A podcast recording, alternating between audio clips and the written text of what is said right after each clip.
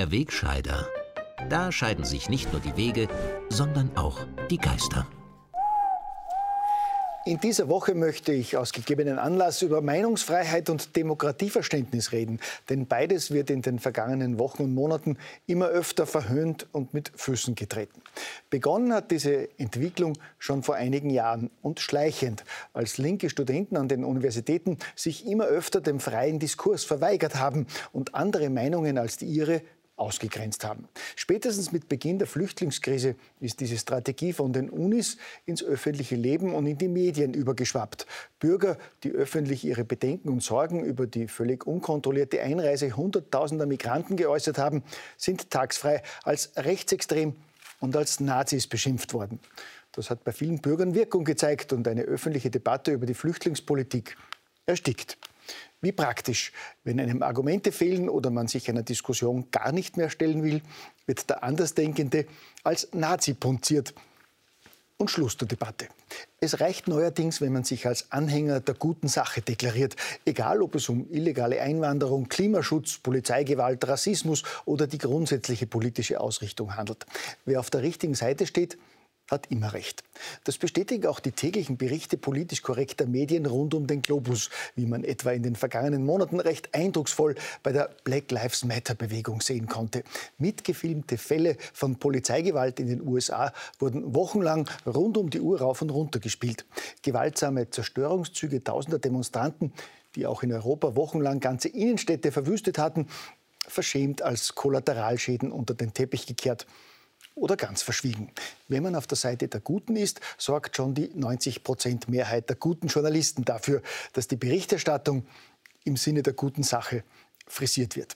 Ganz ähnlich verhält es sich mit der Berichterstattung über Donald Trump und seine Anhänger. Auch wenn der scheidende amerikanische Präsident es sich durch seinen Stil und seine Eskapaden vorwiegend selbst zuzuschreiben hat, dass ihn nicht zuletzt in Europa der überwiegende Teil der Menschen für ein Brechmittel hält, so ist doch zu akzeptieren, dass der Mann demokratisch gewählt war und rund die Hälfte der US-Bürger jetzt ein zweites Mal für ihn gestimmt hat. In den Medien wurde hingegen jahrelang ausschließlich über seine negativen Seiten und Misserfolge berichtet und seine Anhänger als eine Horde minder bemittelter Idioten dargestellt.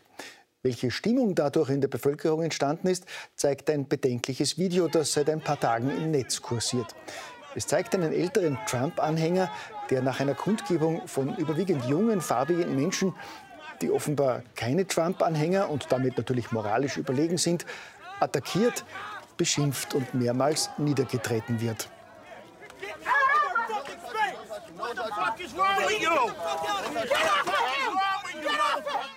Seltsamerweise sind solche Aufnahmen in den politisch korrekten Fernsehprogrammen diesseits des Atlantiks nie zu sehen. Die Grundstrategie, mit Bürgern anderer Meinung gar nicht mehr in eine sachliche Diskussion zu treten, sondern Andersdenkende durch Verunglimpfung mundtot zu machen, greift aber immer mehr um sich und findet in der Corona-Krise ihren vorläufigen Höhepunkt. Seit Monaten werden besorgte Kritiker systematisch als Verschwörer, Corona-Leugner, Covid-Idioten, verantwortungslose Gefährder und natürlich als rechtsextrem diffamiert. Man findet auch nichts dabei, renommierte Experten von internationalem Rang, Professoren, Ärzte und andere erfahrene Wissenschaftler allesamt als inkompetente Spinner darzustellen, während der mediale Mainstream Gott ergeben den auf Grundrechte pfeifenden Verordnungskanon einer Regierung nachbetet, die primär auf Mathematiker und Statistiker hört und sich dabei allen Ernstes auf die Wissenschaft beruft. Wer es hingegen wagt, dieses sakrosankte Regierungsdogma zu kritisieren oder gar öffentlich in Frage zu stellen, dem ist die geballte Rache der angefütterten Einheitsmedien gewiss. Seit Wochen reiten folgsame Redakteure abschätzige Attacken gegen Servus TV, weil in unseren Sendungen Corona-Kritiker zu Wort kommen dürfen. Selbst der ORF-Chef wird aufgeboten, um festzustellen, dass sich Servus TV außerhalb des Spektrums der Wissenschaft positioniert habe. Wer es wie ich auch noch wagt, in einem Kommentar die unantastbaren Regierungsmaßnahmen zu kritisieren, der muss mit härteren Bandagen rechnen.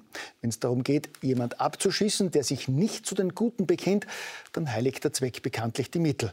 Da greift man im Lager der sonst so zart beseiteten Guten, die bei jedem harmlosen Huster über Hass im Netz klagen, schon einmal tief in die Schmutzkiste und lässt niederträchtigen Postings freien Lauf.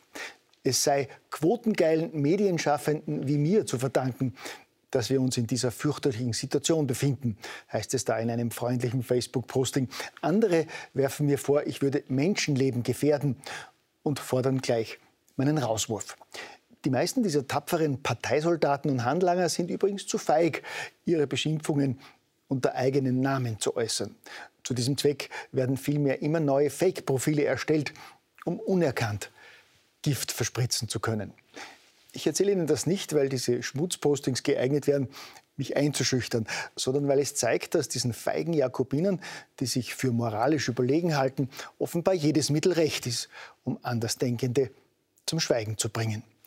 Das hat etwa in Österreich auch dafür gesorgt, dass sich viele Ärzte nicht mehr trauen, ihre Kritik öffentlich zu äußern, nachdem die ersten aufmüpfigen Mediziner bereits mit Berufsverbot und Entlassung belegt wurden.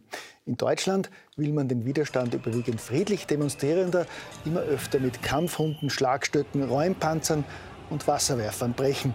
Und mittlerweile werden kritische Anwälte und sogar Oppositionspolitiker auf offener Straße brutal niedergerissen und festgenommen. Und wie so oft versucht die Politik in Zeiten, in denen demokratische Grundrechte über Bord geworfen werden, Bevölkerungsgruppen gegeneinander auszuspielen. Polizeibeamte erhalten den Auftrag, gewaltsam gegen aufrechte Bürger vorzugehen. Auch überlastete Pfleger und Ärzte werden für die Regierung eingespannt. Es ist besonders perfid und geradezu ein Treppenwitz der Geschichte, dass Politiker die seit Jahrzehnten die dringenden Bitten und Hilferufe von Ärzten, Intensivmedizinern und Pflegern ignoriert und fleißig Spitalsbetten und Personal reduziert haben, jetzt dieselben Ärzte und Pfleger als Verbündete auftreten lassen, um ihre Maßnahmen zu rechtfertigen. Indes sprechen die Medien nach wie vor täglich eisern von Neuinfizierten statt von positiv Getesteten. Regierungen ignorieren nach wie vor, dass PCR-Tests völlig ungeeignet sind und deswegen sogar der ehemalige Wissenschaftsvorstand des Pharma-Riesen Pfizer einen sofortigen Stopp der PCR-Testungen fordert. Stattdessen wird täglich die Werbetrommel für eine heilsbringende Corona-Impfung gerührt und Kritiker werden immer aggressiver als Corona-Leugner diffamiert. Alles in allem recht nette Ablenkungsmanöver, die verhindern sollen, dass die Bevölkerung etwa unangenehme Fragen über die massiven Kollateralschäden stellt. Oder warum man in Österreich monatelang den schwedischen Weg verteufelt hat, um jetzt denselben Fehler zu machen wie die Schweden im Frühjahr. Nämlich ausgerechnet auf die Risikopatienten in Alten- und Pflegeheimen nicht aufzupassen. Da setzt man schon lieber auf eine Show mit Massentests, gell?